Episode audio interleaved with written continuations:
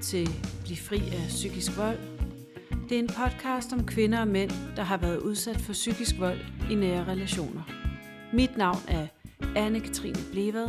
Jeg er psykolog, og jeg specialiserer mig i psykisk vold i nære relationer. Jeg har lavet den her podcast til dig, der gerne vil vide, hvad psykisk vold er, hvad det gør ved dig, og hvordan du kan blive fri af psykisk vold.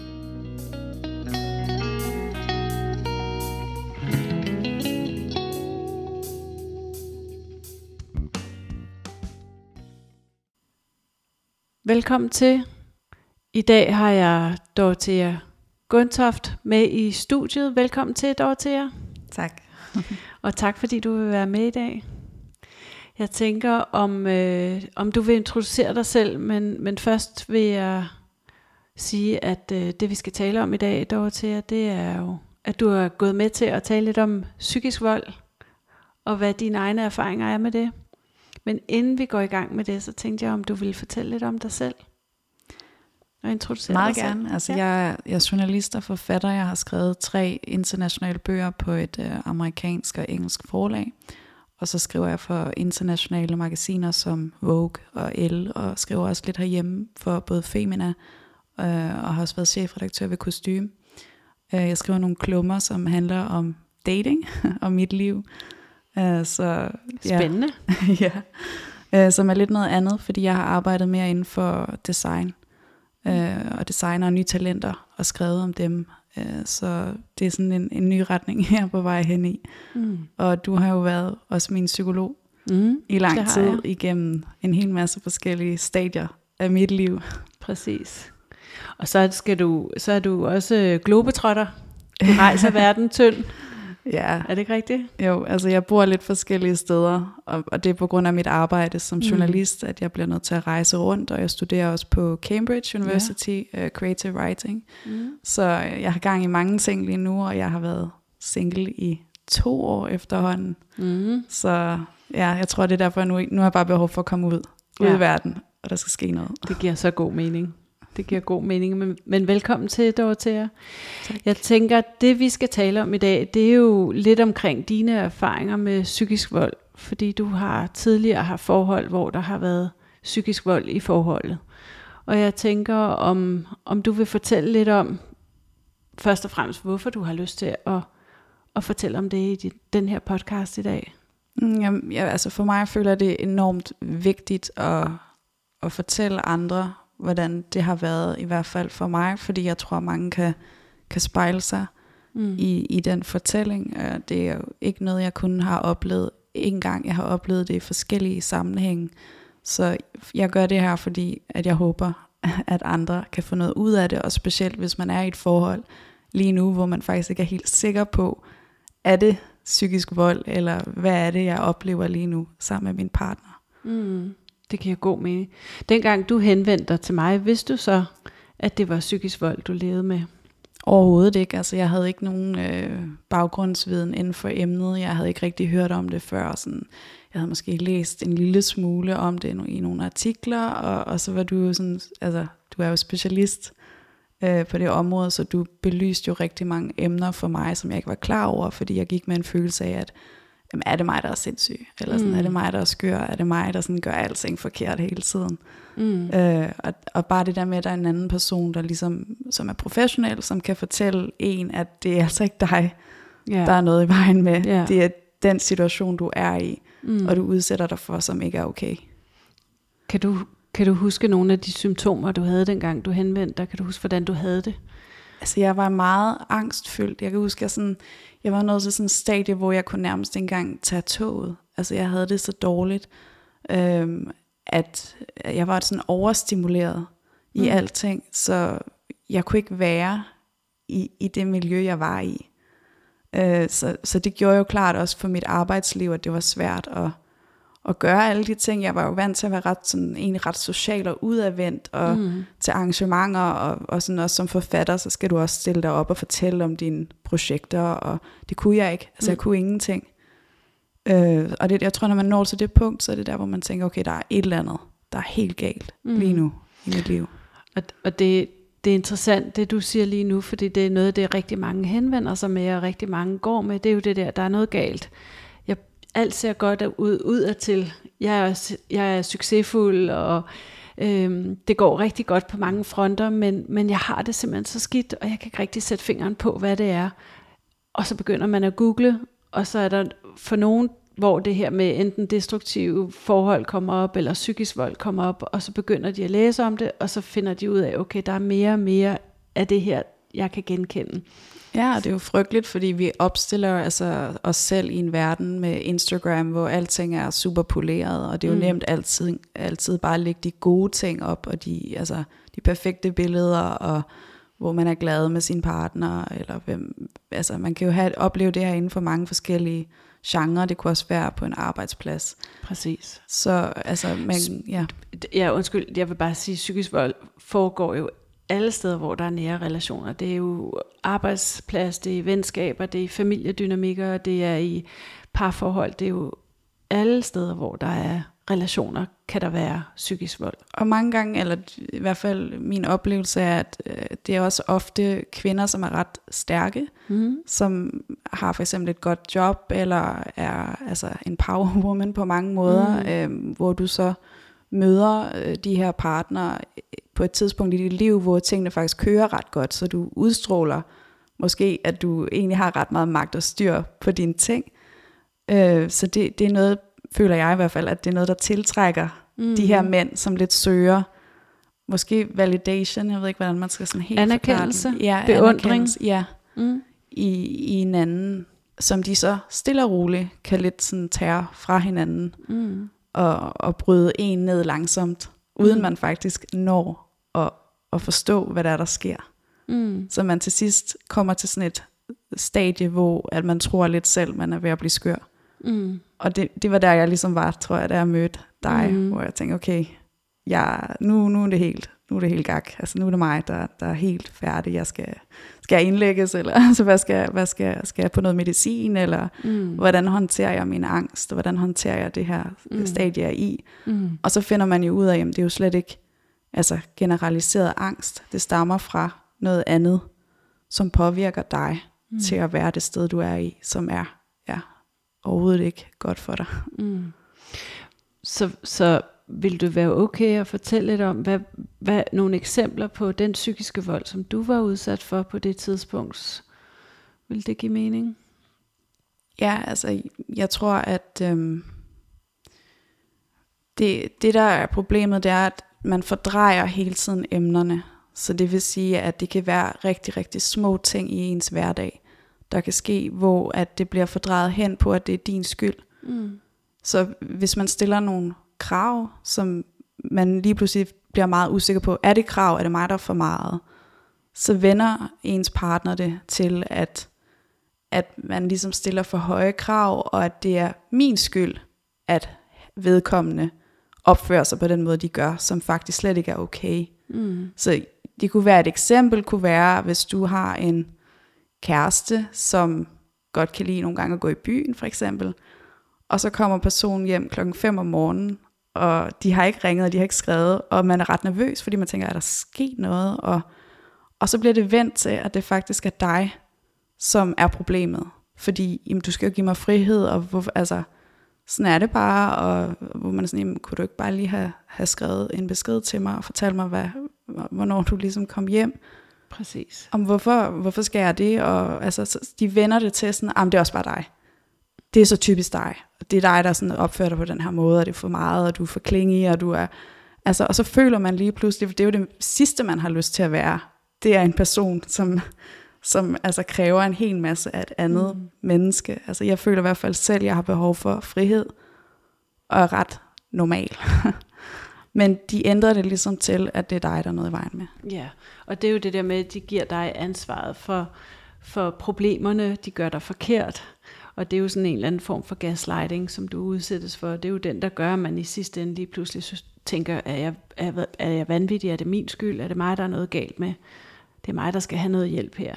Ja, mm. og man mister mere og mere sig selv i det, fordi det, det er sådan, nu er det lang tid siden, eller jeg har oplevet det også i forskellige øh, altså, episoder i mit liv, men Men man glemmer faktisk også ret hurtigt. Jeg ved ikke, om det er en form for overlevelsesteknik, Mm. men man glemmer ret hurtigt, hvad man bliver udsat for, Mm. for at overleve og komme videre. Så altså, nu for eksempel har jeg det jo fint, hvor jeg er i dag, men, men man glemmer bare, hvor hårdt det også har været. Ja, det giver god mening. Så det, det, og er det så det, du beskriver nu, er det sådan, at der er nogle gode erindringer, der kommer ind og, og ligesom overskygger de dårlige ting, der var?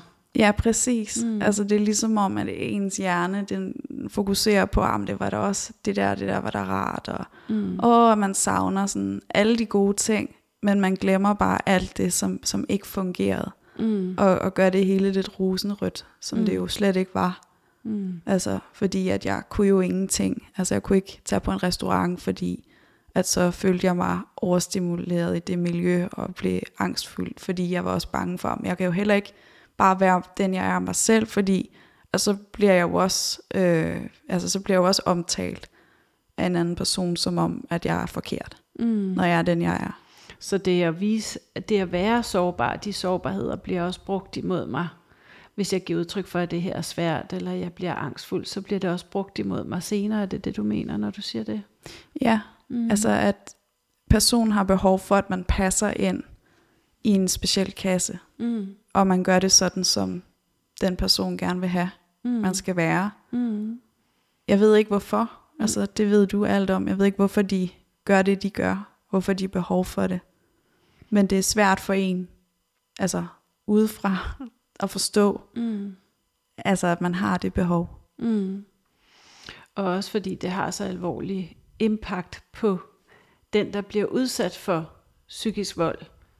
Det har så stor impact på det liv og den, den livskvalitet, som man oplever, ikke? og ens trivsel, at, at det har så alvorlige konsekvenser, at man faktisk kan gå hen og blive angst og deprimeret, og man tror, man er ved at blive vanvittig.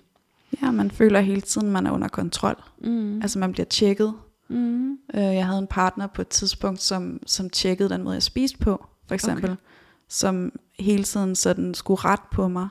Så han rettede på bestikket, og han rettede på sådan på min tallerken. Og hvis jeg ikke havde spist op, så spiste han op for ligesom at vise, at du skal spise øh, maden færdig. Øh, det gjorde han også nogle gange foran andre mennesker, hvor det blev ret ydmygende. Altså, Mm. Og jeg følte mig faktisk lidt som et barn. Mm. Altså at øh, det er sådan noget, ens forældre måske gør, når man Mm. er lille, men det Mm. er ikke rart, at ens partner nedværdiger en, og putter en ned på et stadie, hvor man tænker, okay, men, altså, er jeg helt, altså, kan jeg ingenting selv? Og specielt, når man går fra ligesom at, som du startede med at sige, globetrotter, og man føler, man kan det hele, og så lige pludselig sidder der en og, og siger, du, kan ikke, du spiser ikke ordentligt. Hvor jeg ved, at jeg, jeg er opdraget sådan, til at have, altså at kunne alle de ting. Mm. Men det er sådan nogle altså, små detaljer, Mm. som hele tiden lige går ind og påvirker. Mm. Jeg kan også huske, øhm, at der var en episode, hvor at vi var til et arrangement, hvor han siger til mig, at øh, fordi jeg har talt med mennesker, jeg er egentlig ret ekstrovert, jeg er også introvert, men jeg kan godt lide at møde nye mennesker, det er en del af mit arbejde, også som journalist, at man taler med mennesker og, og hører deres livshistorie.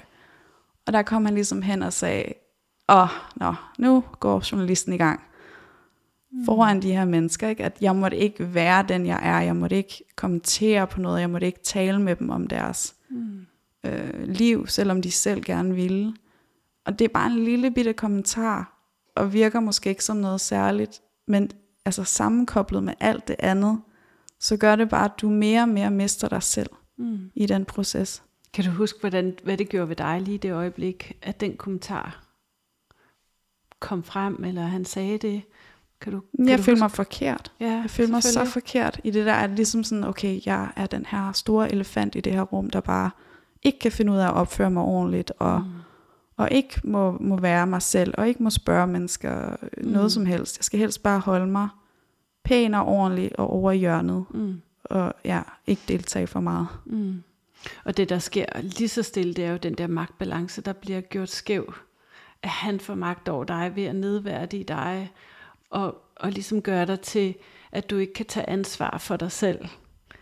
Og, og den her kontrol, han, han også har udøvet over dig, gør, at, at du på en eller anden måde bliver, kan man kalde underdanig, eller han, han på en eller anden måde får magten over dig, og du begynder netop at tvivle på dig selv, ikke? og så hen ad vejen, så mister du dig selv.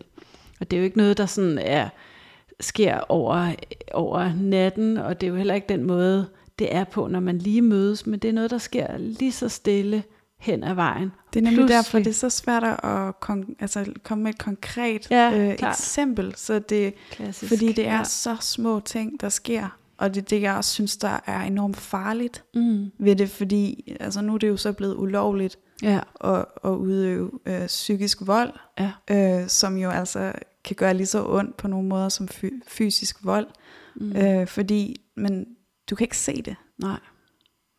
og det er det, der er skræmmende. Der er ikke nogen brækket ribben, der er ikke nogen blå mærker. Det er usynlige mærker, man får, Ja, når man bliver udsat for psykisk vold. Man kan sige, det er, det er ord, der slår. Man slår med ord. Og det er jo, det er jo faktisk, ved man, at er der forskning, der viser, at psykisk vold er mere skadeligt end fysisk vold. Fordi at konsekvenserne er så alvorlige, at det går ud over selvværd, det kan, man kan få angst, som vi talte om før, depressioner, fysiske symptomer. Altså der er mange, der har oplever nærmest sådan influenza-symptomer, uden det er influenza-symptomer. Øhm, og så er det altså i værste tilfælde kompleks PTSD, som er en ny afart af PTSD. Mm. Så det er, jo, det er jo alvorlige konsekvenser. men jeg tænker også, at der må være en grund til, at man tiltrækker de her mænd. Mm. Altså, altså stammer det fra, at det er noget, man har oplevet i sin barndom? Eller altså, er det nogle mønstre, man gentager? Hvorfor går man altid efter den samme type? Mm. For, for nogle er det, altså fordi de har noget med sig fra opvæksten, at den her sådan, øh, grænseoverskridende adfærd, eller øh, der ikke er plads til at give udtryk for ens behov, eller altså en overtilpasset evne til at passe ind, gør, at det, øh, man kan sige, det er sådan lidt, det, det er trygt i det utrygge. Så man er, man er vant til noget, der er utrygt, og det bliver trygt, fordi det er genkendeligt.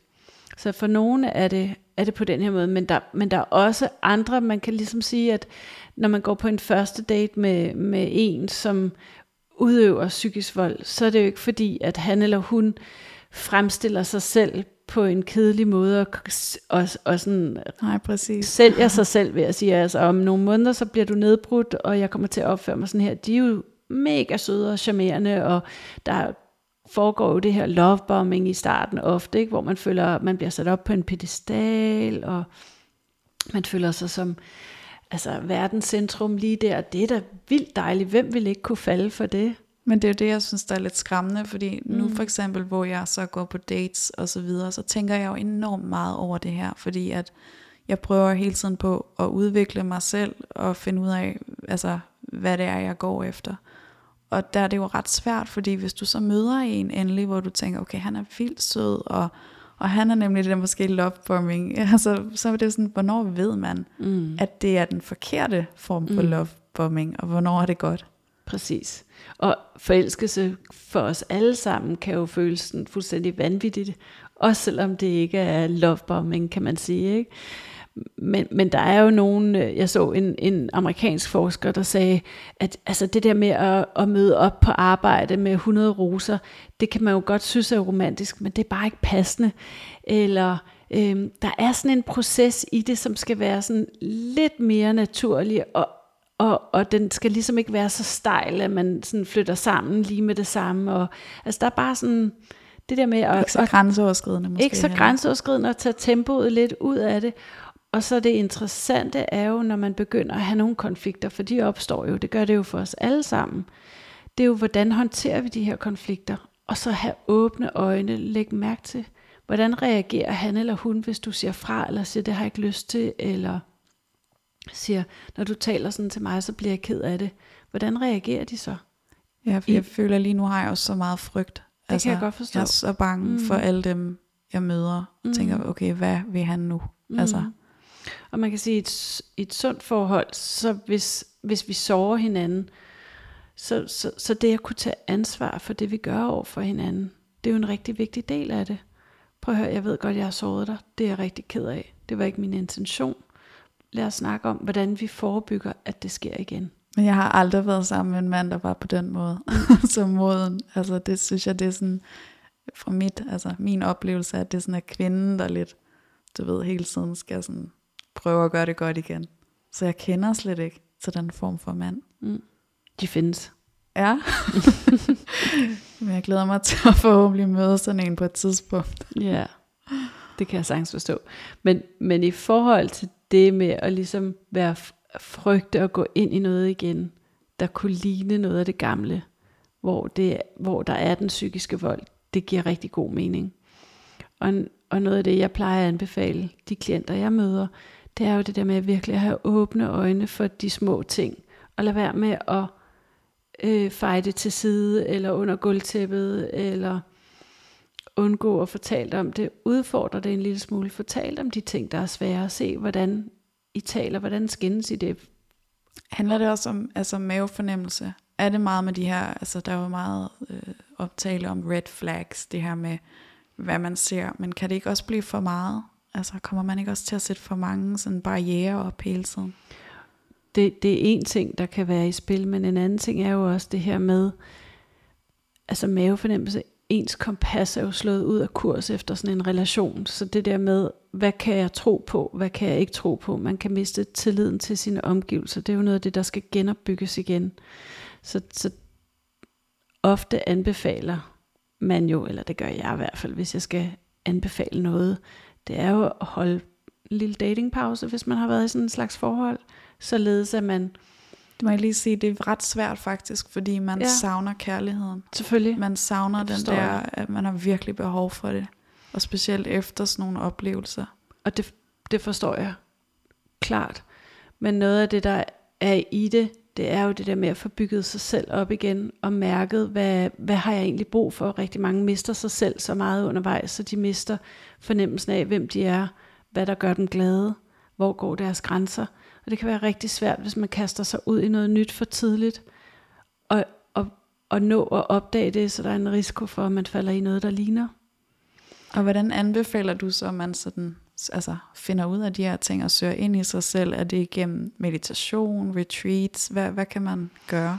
Det er jo meget individuelt. Og jeg tænker, at jeg, jeg godt kunne tænke mig at høre lidt om, hvad du gjorde.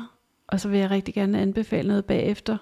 Men, men, men lidt høre lidt om, fordi jeg ved, du, du eksperimenterede med lidt forskelligt for at få det bedre, og, og, og, og noget, der faktisk også virkede for dig. Altså ja, man kan sige, at når man også er under en, en pandemi, så altså, gør det det også lidt svært nogle gange, hvad, hvad man må og kan. Og, men altså, jeg tog på en roadtrip øh, og, og kørte rundt til forskellige klostre og, og nemlig altså, meditationssteder for at prøve at finde mig selv, men jeg tror bare, jeg havde ikke, jeg havde ikke helt slukket for den der med at finde nogen. Så alle de steder, jeg tog hen, der ville jeg egentlig gerne sådan se, hvem var der egentlig af, af pæne mænd, eller hvem kunne jeg sådan, du ved, Klart. fange hvert sted. Så jeg, jeg, jeg, jeg kom ikke rigtig til måske 100% og bare, altså hvor det kun handlede om mig. Mm. Selvom at det selvfølgelig gjorde, fordi at jeg er et helt andet sted nu, end jeg var dengang. Så må jeg ikke bare lige spørge til det, hvis nu du skulle have gjort det anderledes i dag, hvad skulle du have gjort? Hvad ville du gerne have gjort Jeg tror anderledes? måske ikke, jeg, ja, det er svært, fordi på mm. en eller anden måde, så skulle jeg måske ikke have været så hurtigt ude på dating apps. Øh, fordi jeg ligesom bare havde brug for at møde nogen, ikke? så jeg mødte jo nogen ret hurtigt faktisk. Mm. Øhm, men så blev det jo til endnu en heartbreak. Mm. Altså, fordi, og det er jo det, der er lidt af svært ved dating, det er, at det går ret hurtigt, mm. og du møder mange, og så bliver du måske ret sådan attached til en person, og så er det måske ikke lige det rigtige alligevel, og så falder det fra hinanden, og når du er så sårbar, så er det virkelig hårdt at være igennem de her altså konstante øh, slå op øh, stadier. Fuldt forståeligt. Så jeg tror, at øh, jeg skulle nok have taget lidt mere tid til at finde mig selv og finde ud af, hvem jeg er, og bygge mig op først. Mm. Altså komme tilbage i, i mit altså arbejde for eksempel, mm. det jeg laver, og fokusere på det, og styrke mig selv. Mm. Og det er noget, jeg arbejder på stadigvæk i dag, fordi nogle gange, så kan jeg godt være sådan, ej, han er fantastisk, jeg kaster alt fra, og jeg flytter til Grønland. Mm. Fordi, okay. altså, og det er nok der, hvor jeg nogle gange lige bliver nødt til at være sådan, okay, tag det roligt, træk vejret. Måske er han ikke så fantastisk. Du skal lære ham bedre at kende. Der kan godt gå noget tid. Og, altså, mm. Jeg bliver nødt til at have fokus på mig selv. Mm. Men det er det, jeg ikke har været vant til før, at det er mm. okay at være karrieremindet, mm. og gerne vil have et godt arbejdsliv. Mm. Det, er blevet også, det var også noget af det, som ligesom lidt blev gjort forkert for mm. mig før. Mm. At jeg ikke skulle være alle de ting. Mm. Så for mig lige nu er det vildt svært, det der med at balancere og sige, okay, det er okay, jeg må godt køre med 200 timer, 200 km i timen, karrierekvinde var, og jeg må også gerne have en rigtig sød og rar partner. Fordi de ting sammen, de fungerer ikke for mig. Jeg kan ikke finde ud af det. Og jeg tænker, der er ret mange, der mm. har det lidt på den måde, at om jeg skal vælge mellem min karriere eller kærlighed. Mm. Og det er jo også noget underligt noget. Hvorfor mm. kan man ikke have begge ting? Mm. Det burde vel være lidt mere sundt, altså en sund balance. Mm. Eller hvad tænker du? Hvordan gør man? The quick fix her. Det er jo det er komplekst, tænker jeg ikke. Altså, og jeg tænker, en, en uh, god karriere, den, den kræver også noget energi og tid, og det gør det jo også at bygge en, en sund og kærlig relation op, der er tryg. Det tager også noget tid. Så jeg tænker, det du, ud fra det du siger lige nu, det her med at finde dig selv gennem din karriere, det er der, du har dit fokus lige nu. Ja. Lyder det som om? Altså lige nu er jeg ved at, at, at pakke en lejlighed sammen i København. Mm. Men jeg går jo lidt og så tænker sådan, ah, hvis jeg lige pludselig mødte kærligheden her et eller andet sted, så kunne jeg jo godt blive. Mm. Så kunne jeg jo, altså... Og så går man lidt med den tanke, hvor det er sådan, jamen, hallo, nej, fokuser lige på dig selv, kom tilbage til altså alt det, du skal, og du har planlagt, og lad være med at regne med, at ham, du skriver med, at han bare er den største kærlighed i verden. Fordi er kærlighed ikke også noget med, at man mødes i nogle kompromiser, således at du ikke behøver at slippe dig selv fuldstændig, og alt det, der er vigtigt og betydningsfuldt for dig, men der er plads til, at du har også noget liv ved siden af en relation, og den sagtens kan være kærlig og tryg og god, selvom du har et liv og en karriere, gode venner ved siden af, som fylder. Ja, altså jeg synes det er svært, altså for eksempel jeg skriver med en sådan, hvor det tager enormt lang tid for ham at svare, og, og det er okay, men jeg føler ikke, jeg har tid til det. Altså jeg føler lidt sådan, jeg sad og tænkte på det i dag, hvor jeg, sådan, jeg altså, lever i den der fast lane lige nu, hvor alting går hurtigt. Og det er måske også forkert, det ved jeg ikke. Men jeg har bare ikke tålmodighed til at gå ned i tempo og sådan give det den tid, det skal, fordi jeg er meget sådan all in or nothing. Altså, hvor det er sådan, okay, skal vi mødes, skal vi ses, skal vi skrive sammen? Sådan, hvis jeg kan mærke det rigtigt, så lad os komme i gang, før jeg ligesom er videre til næste sted. Mm. Og det er klart sådan, det er nok ikke, det ved jeg ikke, om det er normalt eller ikke normalt, men det stresser mig også det der med, fordi jeg har oplevet det før med nogen, hvor man skriver rigtig meget sammen i lang tid, uden rigtig at vide, hvad den anden person vil. Og jeg har bare ikke det overskud til sådan at give så meget af mig selv til nogen, hvor de bare synes, det er lidt hyggeligt mm. om aftenen lige at, at lige bruge en halv time på at, at skrive til mig. Altså det bliver nødt til at blive mere konkret. Mm. Og det tror jeg også igen, det er noget, jeg er ved at lære. Jeg skulle lige til at sige, at det ikke også noget af den læring, der er ja. i at turde mærke efter, hvad du har brug for, og ikke altid tage hensynet til, hvad du tror, andre gerne vil have. Ja. Og er det ikke også noget af det, der sker i de her relationer, hvor der er psykisk vold? Det pleaser også genet, er det ikke? Altså. Jeg plejer ikke at kalde det pleaser, jeg synes, det lyder så negativt. Jeg tænker, det er rigtig meget tilpasning, at man tilpasser sig andre mennesker, tilsidesætter sig selv af frygt for at miste.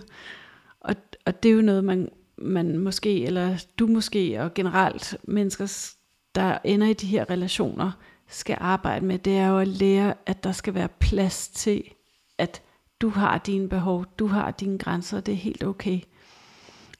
Det med at slippe sig selv fuldstændig og forsvinde ind i nye relationer, hver gang det sker, det er måske også et faresignal. Ja, fordi jeg tror et eller andet sted, jeg bare tænker, please love me. Altså sådan, jeg Klart. vil gøre alt for sådan, Klart. at en anden person holder af mig og elsker mig. Mm. Men det vil også have noget at gøre med, om man bare kan elske sig selv. Mm. Og man kan være nok i, i sit eget liv. Mm. At man ikke har behov for, at andre skal bekræfte en i, at man er god nok. Mm. Så det at være yderstyret, altså være styret af, at andre skal give dig anerkendelse, frem for at være indre styret, så lykken ligesom kommer indenfra. Og det andet, det er jo et plus, og selvfølgelig er der er det generelt almindeligt, at vi, vi gerne vil være sammen med, altså vi, vi vil gerne være i relationer med andre mennesker, vi vil gerne være sammen med andre mennesker og have kærlighed i vores liv. Det er naturligt, men, men det er også at kunne finde det i, en, i sig selv, kan være rigtig vigtigt. Men hvordan gør man så sådan, siger man så bare tak, men nej tak? Eller hvordan? Fordi ja, jeg er virkelig dårlig til balance. At, ja. Jeg er ret dårlig til det der med bare at slutte ting af.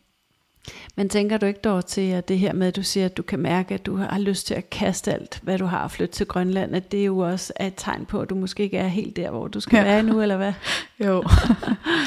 Men det er jo også fordi, jeg synes, det er spændende. Altså, ja. jeg drevet af historiefortælling og, ja. og det her med at opleve, så jeg bliver drevet af sådan de her lidt vilde ting, mm. øh, og møde mænd, som, som kan et eller andet specielt, eller noget, jeg synes, der er fascinerende. Mm. Så hvis det gør, at det giver mig et eller andet nyt til mit liv og mit kapitel, så kommer jeg nok til sådan at kaste alt lidt væk. Mm. Og det er mm. der, hvor jeg nok skal finde lidt mere balance. Balance i det, ja. Og spørgsmålet er, at man behøver nødvendigvis være kærester med dem, men også kan være gode venner. Ja, det er nemlig rigtig interessant. men der føler jeg bare, at mange mænd ikke vil være bare gode venner. Mm. Altså, det er, jo, det er jo det, som er lidt af problemet mange gange, at det bliver sådan lidt seksualiseret. Altså, mm. at mange mænd ligesom bare vil have det, mm. og ikke det andet. Og så håber man måske på, at de vil mere.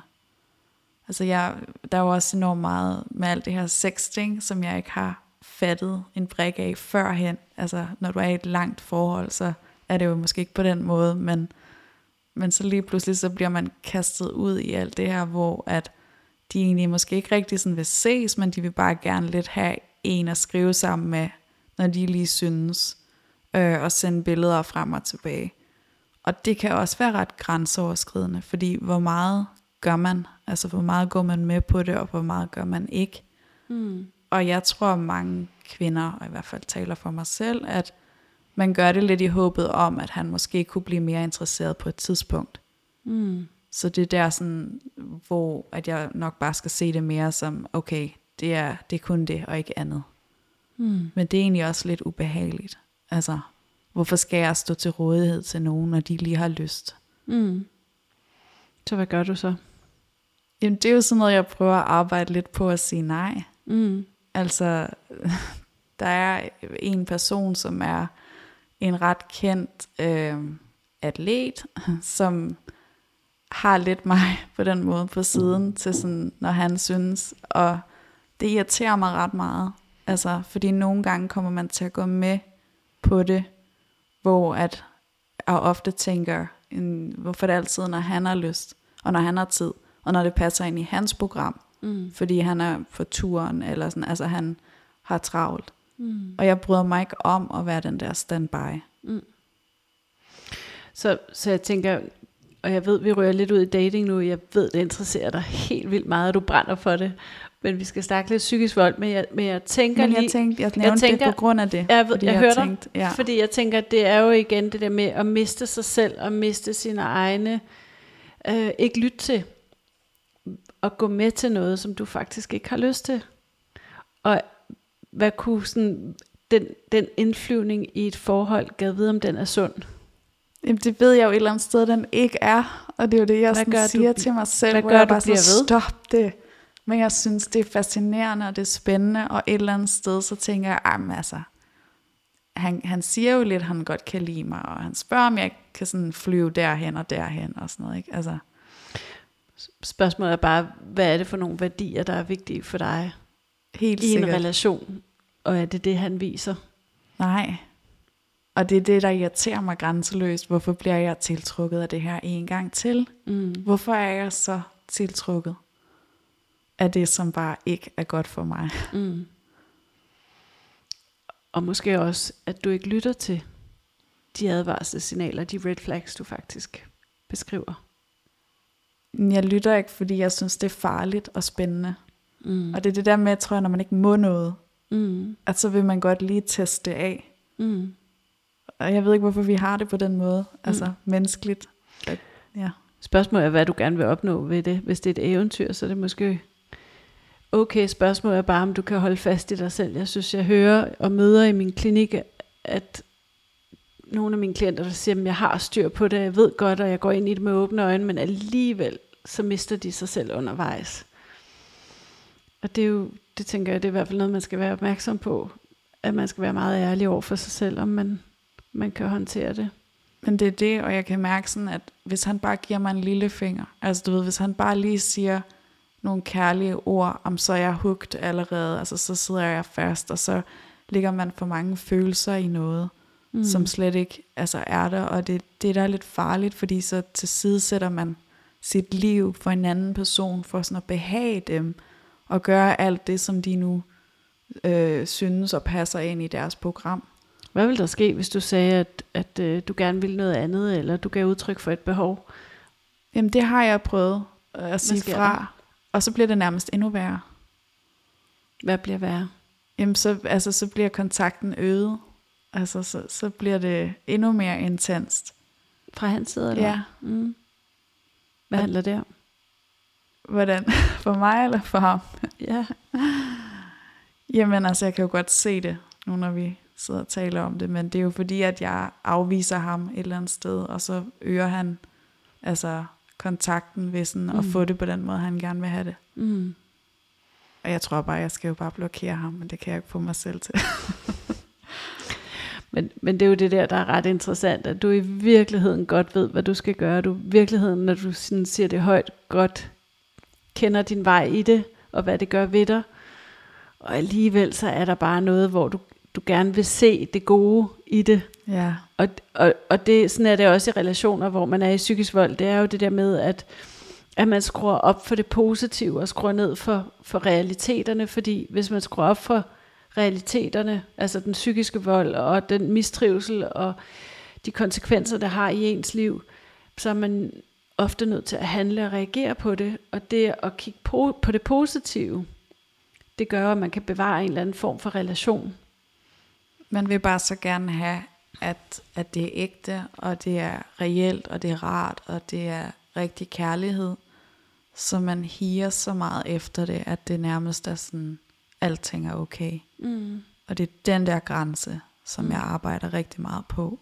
Mm. Og øh, som jeg håber, altså, at også andre begynder at, at indse, at vi er nok, som vi er, og rigeligt, mm. og seje kvinder, mm. som ikke behøver at have de her mænd, som overhovedet ikke giver kærlighed nok. Mm.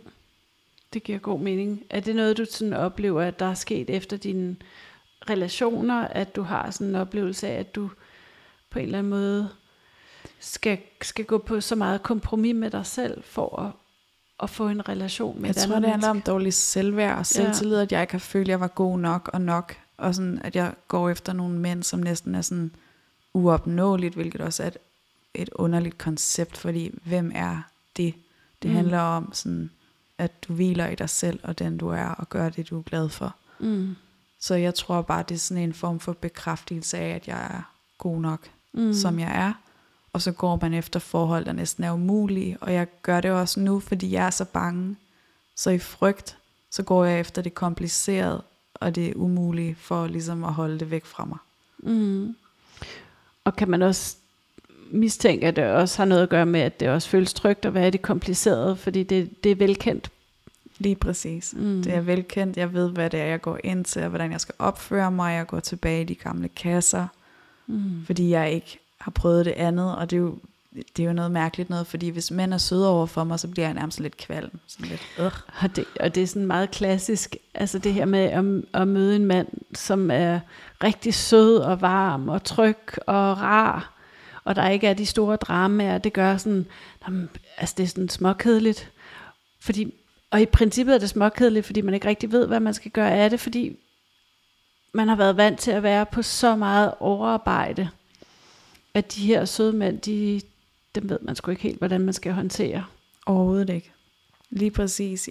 Og når du siger overarbejde, så, så rammer det mig bare fuldstændig, fordi ja, man er vant til at bruge så meget energi på det, at det nærmest, det er jo derfor, at man lige pludselig ikke kan gøre alle de ting, man plejer. Man kan ikke overskue at se veninder, og jeg havde det jo også på den måde, at jeg lige pludselig slet ikke så nogen. Mm. Altså jeg glemte jo hele mit netværk, mm. og, og de veninder, jeg havde før. Fordi prøv, prøv at uddybe lidt, hvad, hvad, hvad, hvad er din erfaring? Hvad, hvad gjorde du? Hvad, hvordan var du på overarbejde, Dorothea? I de relationer, hvor du levede med, med den psykiske vold? Mm, det, det tog bare så meget af min energi at passe ind i de kasser, som, som han krævede. Og de regler? Ja, de regler. Mm. Altså det, alting var jo, var jo sat med forskellige regler. Jeg vidste, hvad han brød sig om, og hvad han ikke brød sig om, og hvordan jeg skulle opføre mig, og jeg prøvede jo hele tiden lidt på at få sådan en stjerne i mit øh, karakterhæfte, at okay. jeg sådan gjorde tingene godt nok. Og Fordi hvad ville der ske, hvis du ikke gjorde? Jamen, så fik jeg skæld ud. Okay. Altså, så var jeg ikke god nok, så gjorde jeg det ikke rigtigt. Mm. Og jeg, altså, jeg blev også lidt altså, frataget mit gamle netværk, fordi der kom en hel masse kommentarer til sådan, om de var også lidt mærkelige, eller de var heller ikke mine rigtige veninder, eller, altså, og det begyndte jeg jo at tro på, og det er der, hvor det er svært, fordi man er ikke sikker, om mm. en, en person har ret eller ikke ret, mm. og man regner med, at det menneske, man elsker, vil en det bedste. Åh, oh, det er en god pointe, lige præcis. Så det gør også, at man er, er, er i risiko for at blive suget endnu mere ind i det, fordi man jo selvfølgelig går ind i et kærlighedsforhold i den tro om, at det, det andet menneske vil en det godt. Ja. Det giver så god mening. Så mm. man, man ender lidt med at, være enormt ensom, fordi mm. at enten så skal man kun være sammen med vedkommende eller deres omgangskreds, fordi det kan de kontrollere. Mm. Der har de kontrol og mm. ved, hvad der foregår. Øh, og, og hvis jeg er sammen med mit, altså mit netværk og mine veninder, jamen så er det noget, personen ikke ved noget som helst om, hvad der foregår. Mm. Øh, jeg og, og hvordan tror du, det kunne være en trussel? Altså mod mig? Eller? Nej, mod, mod din partner. Det ville jo gøre, at jeg måske ville indse, at der er en masse ting, som, mm. som ikke var okay. Mm. Jeg kan huske, på et tidspunkt skulle vi flytte ud af en lejlighed, og så var der en fotograf, der skulle lave, øh, tage nogle billeder til en artikel. Og hun var nærmest en form for engel, der kom ind, fordi af en eller anden årsag, så begyndte vi at tale meget, meget sådan dybt om, om det hele, og jeg var overhovedet ikke et sted, hvor jeg var glad. Og hun stod bare og sagde, er du sikker på, at du skal flytte lige mm. nu? Og det er sådan noget, jeg aldrig glemmer. De der mennesker, der lidt kommer ind og sådan prøver at at belyse et emne for dig, hvor du sådan, du er jo overhovedet ikke glad, hvad er det, du har gang i? Mm. Og den, det der, lige det du siger lige nu, det er jo en rigtig vigtig pointe, og det er jo noget af det, der kører rigtig mange kampagner om i øjeblikket, det er, hvordan, hvordan rækker man ud, hvis man oplever, at der er nogen i ens netværk eller omgivelser, hvis man ser, der foregår vold eller psykisk vold, hvordan rækker man ud? Og der oplevede du ligesom en der, der, der gav dig i hvert fald noget stof til eftertanke? Eller ja, det var en person, som ikke havde behov for at sige det. Det var ikke sådan, at hun var på nogen lejr mm. med nogen. Eller, mm. Altså, jeg kendte hende ikke. Mm. Altså, hun, hun kunne bare ret hurtigt hun så dig. fornemme, ja, hvad mm. det var, der foregik. Og det har jeg aldrig glemt. Og det der med sådan at lytte til sig selv helt indvendigt. Jeg kan huske en episode engang, hvor sådan, at jeg havde lagt karkluden et forkert sted. Mm. Hvor sådan, det straks blev bemærket, at sådan skulle det ikke være, og det skulle være på den anden måde, og, og sådan var, var han vant til, at, at tingene skulle være. Det var ikke sådan noget med en, en debat, eller en samtale, eller sådan, nå okay, du gør det sådan, og jeg kan bedre lide det, det her, men det, altså, det var ikke engang det, det var bare en, en regel, der lige hurtigt lige blev sådan sat på plads, at sådan her skal det være. Mm. Og, og der følger jeg allerede sådan lidt, min, min frihed bliver frataget, og det er jo vanvittigt, det handler bare om en karklud, det er en lille bitte ting, men det er bare, når alle de her små ting mm. bliver sammensat og sammenkoblet, mm. at du sådan langsomt mister dig selv, fordi du glemmer, hvad det egentlig var, hvordan du gjorde tingene. Det kan også være, altså, hvis en person øh, laver en opvaskemaskine på en speciel måde, og det kun skal være sådan, og ikke sådan, som du gør det, fordi sådan, som du gør det, det er forkert. Det er ikke godt nok. Sådan kan man ikke gøre det. Og mm. det er sådan noget nu, hvor jeg selv, hvor jeg bare stiller den fuldstændig, som jeg vil, og den kaklet, den opvask, og det er så befriende. Mm. Og bare også, jeg ved godt, det lyder fuldstændig vanvittigt måske, men, men det der med sådan, jeg bestemmer selv, mm. det er så befriende. Godt for dig. Ja, Og Ja. det er okay. Ja. Altså, mit system er okay. Det er Ja. ikke, fordi jeg er fuldstændig vanvittig på Nej. den måde, jeg gør det på, eller Nej. forkert, eller ikke god nok. Det er okay. Mm. Og jeg tænker lige præcis det, du beskriver her, det er jo noget af det, der er så interessant, fordi rigtig mange oplever, at det er svært at beskrive for andre, hvad det er, der foregår. Og at de sådan nærmest giver op på forhånd, fordi det der med at beskrive noget med en karklud eller en opvaskemaskine, det er sådan isoleret set ikke måske er betydningsfuldt, og andre har svært ved at forstå, og ja, okay, hvad så? Ja. Sig dog bare til ham, eller hvor svært kan det være? Ja. Men, men der er, det, det er sådan stemningen omkring de her små ting, der gør, at der, der er sådan, at, at, at man retter ind, og at det påvirker, at det, det er sådan samme, jeg ved ikke, hvordan jeg skal sige, men, men ophobning af de her små ting, og, og at det foregår igennem lang tid. Fordi Og- hvis det er fysisk vold, så kan du se det med det samme, eller sådan, Ja, så kan du ligesom sige, præcis. okay, ah, det gjorde ondt, eller han Mm. mm. slog mig der, eller han smed mig ned ad trappen, og Mm. mm. så er det så voldsomme episoder, mm. hvor man med det altså, samme ved, det er ikke okay. Mm. Men du kan ikke rigtig forklare altså det her med en opvaskemaskine, og det er Mm. det, hvor det er sådan, "Jamen, det er jo, det er jo Mm. okay, vi er bare forskellige, og vi gør tingene forskelligt. Jo, men problemet er, når personen begynder at kommentere, at det er noget, du gør det på, Mm. at det ikke er okay, Mm. at det ikke er godt nok, Mm. Selvom at det er 100% fint. Mm. Og det er en vigtig pointe lige det der, fordi jeg møder faktisk rigtig mange, og det er lidt uhyggeligt, der siger, ej, hvis bare han eller hun havde slået mig, fordi så vidste jeg, det var forkert, og så vidste jeg, jeg skulle gå. Eller øh, hvis jeg havde bevis for, at han eller hun var utro, så vidste jeg, det var forkert, så vidste jeg, jeg skulle gå. Altså det, det er som om, at der skal på en eller anden måde være, en, være noget, der retfærdiggør, at man kan gå fra sådan et forhold. Har du sådan... Helt klart. Ja, Det er giver fordi, man mening? glemmer det undervejs, man, fordi man begynder at tænke, at man er skør. Mm. Og de gør en til at være skør. Jeg kan huske, på et tidspunkt bliver anbefalet af ham en psykolog, som han mente var god for mig, fordi han sagde, at jeg havde social angst. Hvor sådan, det kunne måske godt ligne, at jeg havde det, fordi jeg isolerede mig selv så meget. Ja. Men det var jo egentlig ikke en del af mig, og det er sådan noget, jeg har forstået først bagefter, at Mm. jeg elsker faktisk mennesker og samtaler. Mm. Så jeg, jeg har ikke social angst på den måde, Mm. men jeg havde det bare så dårligt på det Mm. tidspunkt, at jeg ikke kunne være sammen med andre, Mm. fordi at jeg heller ikke rigtig måtte Mm. være med nogle andre, mm. fordi det skulle kontrolleres alting. Mm. Og min erfaring er, at nogen udvikler angst, fordi at kroppen på et eller andet tidspunkt også begynder at reagere på, at man ikke lytter til den. At man bare bliver ved med at klemme ballerne sammen og fortsætter og fortsætter og fortsætter. Til sidst så får man, af min erfaring, at, at nogen får et angstanfald, ligesom som en måde, sådan, hvor kroppen siger, nu er du nødt til at tage dig selv alvorligt. Nu har du pushet og pushet og pushet, og du er nødt til at reagere på det. Ja, man er så stresset. Altså man stresser sig selv fuldstændig vildt, og man er ikke engang helt klar over det, fordi når du bare er i det, så kan du ikke se det. Mm. Øh, Jeg tror, det var dig, der sagde det med frøen. At Mm. er det noget med, at man putter den direkte ned i... Ej, du putter den i, i koldt vand og tænder varmen, og den opdager ikke, at den bliver kogt. Ja, Så det, det er jo det der med, at det sker lige så stille, uden du opdager det. Og det, det er jo over tid, det er jo ikke fra den ene dag til den anden. Det er jo en lige så stille nedbrydelse af et andet menneske, der foregår. ja. Og det er det, man mærker altså, i alle de situationer, at det er bitte små ting, og det er derfor, man lægger det sådan lidt under gulvtæppet, fordi man tænker, at det er jo bare en karklød eller en opvaskemaskine. Mm. Okay, han har hans mærkelige rutiner Mm. og sådan noget, men det går nok, og så gør vi det sådan, som han vil, og så bliver der ikke noget Mm. Snak eller kommentar, så Mm. kører vi bare videre. Så det er jo også en måde at samarbejde på for at undgå konflikt.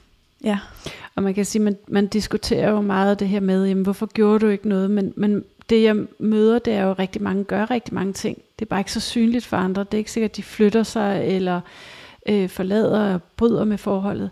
Men de gør meget i bare at være der for at undgå konflikter. Så ved at samarbejde, så undgår man konflikter derved. Så gør man noget for at passe på sig selv. Ja, og det kan være meget komplekst også, hvis Mm. der er for eksempel er alkohol involveret, mm. eller Mm. der kan være så mange lag, eller økonomi, økonomi, seksuel vold. Ja, Mm. der kan være rigtig mange ting. Præcis. Ja. Som gør, at, man, at det er svært at bryde. Ja, og, og jeg kan, ja, dem, der har børn mm. med med en partner på den måde, altså, Mm. så er det jo nærmest helt umuligt mm. At komme ud af det. Men jeg vil bare sige, at nu har jeg ikke børn, men altså dem, der har, der er i samme situation, I vil få det meget bedre ved Mm. at komme ud Mm. og være jer selv, Mm. og opleve, at verden er så meget mere dejlig og rar. Mm. Også, ja, selvom man er sig selv, man kan sagtens. Mm. Så, så Dorothea, noget af det, du har beskrevet, det er jo det her med, du har været på en rejse efterfølgende for at komme mere hjem til dig selv. Er det ikke rigtigt forstået? Ja, for at finde mig selv. For at finde dig selv. Det jeg sådan er nysgerrig på, hvordan fik du brudt fri af det? Hvordan, hvordan, hvad, hvad gjorde du besluttede dig for at bryde? jeg tror bare, jeg var nået til et punkt, hvor at jeg kunne se også, altså jeg øh, talte jo også meget med dig, og jeg gjorde alt. Altså jeg talte med alt fra clairvoyanter til Mm. mm. healer, til psykologer, til terapeuter. Altså jeg prøvede alt, Mm. og jeg håbede lidt på, at det var noget andet. Ja, okay. Jeg tror, jeg gik og var God sådan, pointe. "Ah, Ja, Mm. det kan være, det er et eller andet med mig. Mm. Mm. Eller det kan Hvorfor være, havde det været rare? Eller hvorfor ville du gerne have det?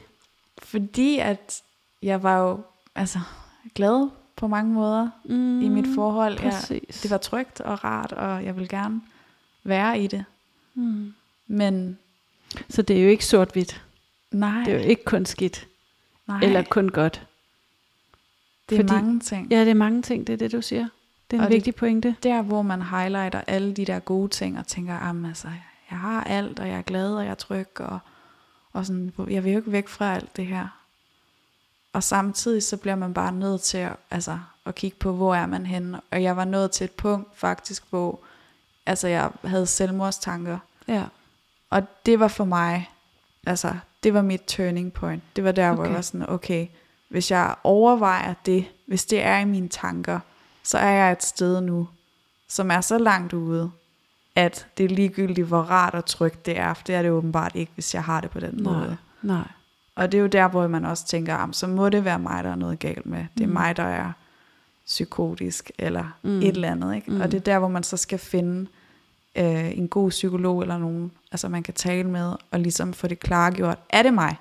Er det mig, der sådan er skør, eller er selvmordsramt, eller Mm. er det er det noget andet, der Mm. påvirker mig til at Mm. have det på den Hvad er måde? årsagen til det? Ja, For det kommer et sted fra, det dukker ikke op ja. ud af nowhere. Nej. Mm. Og sådan har jeg det jo ikke i dag. Mm-mm. Altså, Nej. Det er jo klart, at man har dage, hvor man ikke lige altid er på toppen, og man oplever en masse ting, og også alle de her heartbreaks igen, og sådan frem og tilbage, men, men det er slet ikke på samme måde. Mm. Hvad skete der med din angst, Dorothea? Jamen Altså, Hvor blev den af? jamen det er jo ret utroligt, fordi lige pludselig så kørte jeg jo rundt og boede alle mulige steder, mødte nye mennesker, og boede på klostre og meditationscentre, og talte med en masse, ikke? så det er jo ret interessant, hvor hurtigt man faktisk også kan få det godt igen, Okay. og komme tilbage. Og det er en god pointe. Ja. ja, det er ret skræmmende også. Fordi at man tænker, at jeg bliver aldrig mig selv igen. Men når du flytter dig væk fra det, som har påført dig smerte, så er det faktisk utrolig hu- hurtigt, hvordan vi kan hele altså os selv Mhm. også, ikke? I altså vores Mhm. krop. Og selvfølgelig det er ikke sådan lige quick fix, men, men det er alligevel utroligt, hvor hurtigt jeg Mm. godt kunne en masse ting. Mm. Og vil det sige, at du er sådan helt kureret nu, hvis man skal sige sådan, altså, fordi det jeg sådan hører, det er jo, at du kæmper stadigvæk med noget i forhold til, du siger, at der er stadigvæk noget arbejde i forhold til at lære mig selv at kende, lære mine behov og grænser at kende, og være draget af noget af det der lidt spændende, lidt farlige, måske også lidt, Så jeg finder hele tiden ud af nye ting om mig selv, og hvordan jeg fungerer bedst. Og mm. altså, jeg har også for nylig fundet ud af, at jeg faktisk er autist, mm. Og øh, altså har Aspergers, men som man ikke kalder det mere. Men det gør også bare, at jeg har behov for at være i, altså i nogle arbejdsmæssige relationer, eller måder at, at håndtere mine ting på, som, som stimulerer mig, men ikke overstimulerer mig. Mm. Men selvom jeg har det, så kan jeg stadigvæk godt se forskellen på mine behov, og så det, som ikke er godt for mig. Mm. Altså, jeg kan heller ikke bare sige, at jeg havde angst på grund af, at jeg måske altså, egentlig var autist, og først fik, altså, fandt ud af det senere. Mm. Det, det er ikke det samme. Mm. Men det gør, at jeg hele tiden finder ud af flere ting om mig selv, og hvordan jeg bedst fungerer mm. i forskellige miljøer. Og det har jeg tid til nu, fordi jeg har nu altså mulighed for at undersøge mig selv meget nærmere, end før, hvor jeg brugte så meget energi mm. på at altså, følge alle de her regler, mm. og alt det, jeg ikke måtte mm. med en anden person. Og det er jo det, rigtig mange beskriver, det der med at gå på æggeskaller og prøve at, altså igen at holde konflikten nede ved hele, hele tiden at være, have antennerne ude, hvad er stemningen, hvad kan jeg gøre, hvad kan jeg ikke gøre. Nogle dage kan jeg noget, andre dage kan jeg ikke noget andet, og man ved aldrig helt, hvornår der Præcis. sker noget. Og jeg tænker, at nogle gange kan det jo også være, altså stamme på noget familiemæssigt. Mm. Det ved jeg i hvert fald fra, fra andre, der også har oplevet det samme, at, øh, at så kan det være en onkel eller en far, eller et eller andet en mor, eller som har opført sig på den måde, hvor man har været vant til hele tiden mm. sådan at, at skulle gå på æggeskaller. Og have antenner, ja lige præcis. Ja, og det er derfor, hvis det er ens altså, tryghedsbase, der stammer fra, fra barndommen, jamen så det er jo klart, at man stører hen imod det mm. igen og igen. Mm. Så lige nu handler det om for mig at bryde det, og finde ja. ud af sådan, okay, hvad er rart og hvad er ikke rart. Mm. Fordi jeg gider ikke tilpasse mig nogen. Mm. Altså selvfølgelig, der skal være ja, ja. inden for rimelighedens grænser, men, men sådan ikke på samme måde. Mm. Så, så Dorothea, hvis du skulle give et godt råd til nogen, der sad i en lignende situation, som, som levede med psykisk vold, eller havde det tæt inde på livet? Get out, altså der er så meget ude i verden, der venter på, at du får det bedre. Altså det er hurtigt, at du lige pludselig kan mærke dig selv igen. Og det er det, der faktisk er både fantastisk, men også skræmmende, hvor du kan se det fra et helt andet synspunkt. Mm. At okay, hvad er det lige, jeg har været igennem, og hvor hårdt det har været. Og også sige, okay, jeg har brug for tid til at hele. Altså jeg bliver ikke bare sådan, det er ikke quick fix. Det tager noget tid, men alligevel hvor hurtigt du kan komme videre. Og der er mange skønne mennesker ude i verden, så den partner, du er sammen med, er altså ikke det eneste, og den eneste mulighed, du har. Mm. Der er masser derude, og du er fantastisk, som du er. Meget mere end det, du tror. Skal det være vores måde at runde af for i dag, Dorothea? det er lige før. ja. ja. Ved du hvad, jeg vil sige tak, fordi du kom i dag, og du delte din historie med, med det, du har oplevet med psykisk vold, og også din vej ud af det, og vi har også været lidt inde omkring det svære i datinglivet efterfølgende, men, men det tror jeg bestemt ikke, du er alene om at opleve. Jeg tror, der er rigtig mange, der oplever, når de har været i, i de her relationer, det er, hvordan Søren finder jeg mig til rette i datingmarkedet, og hvordan kan jeg nogensinde stole på en igen, og kan jeg møde kærlighed? Helt sikkert, men jeg vil bare sige, at det er meget rarere, altså det er en bedre fornemmelse end før. Jeg har det jo sjovt med det, altså mm. jeg oplever en masse, mm. og jeg er glad, mm. og jeg gør de ting, jeg vil, og vælger til og fra. Mm. Så det er jo en kæmpe forskel. Mm. Så ja, get out. så med, med det som sidste ord, så vil jeg sige tak, fordi du kom og var med i dag, Dorothea. Og så vil jeg bare ønske dig alt det bedste fremover. Jeg glæder mig til at følge dig Tusind på sidelinjen. Tak. Det er rigtig dejligt at være med. Tak.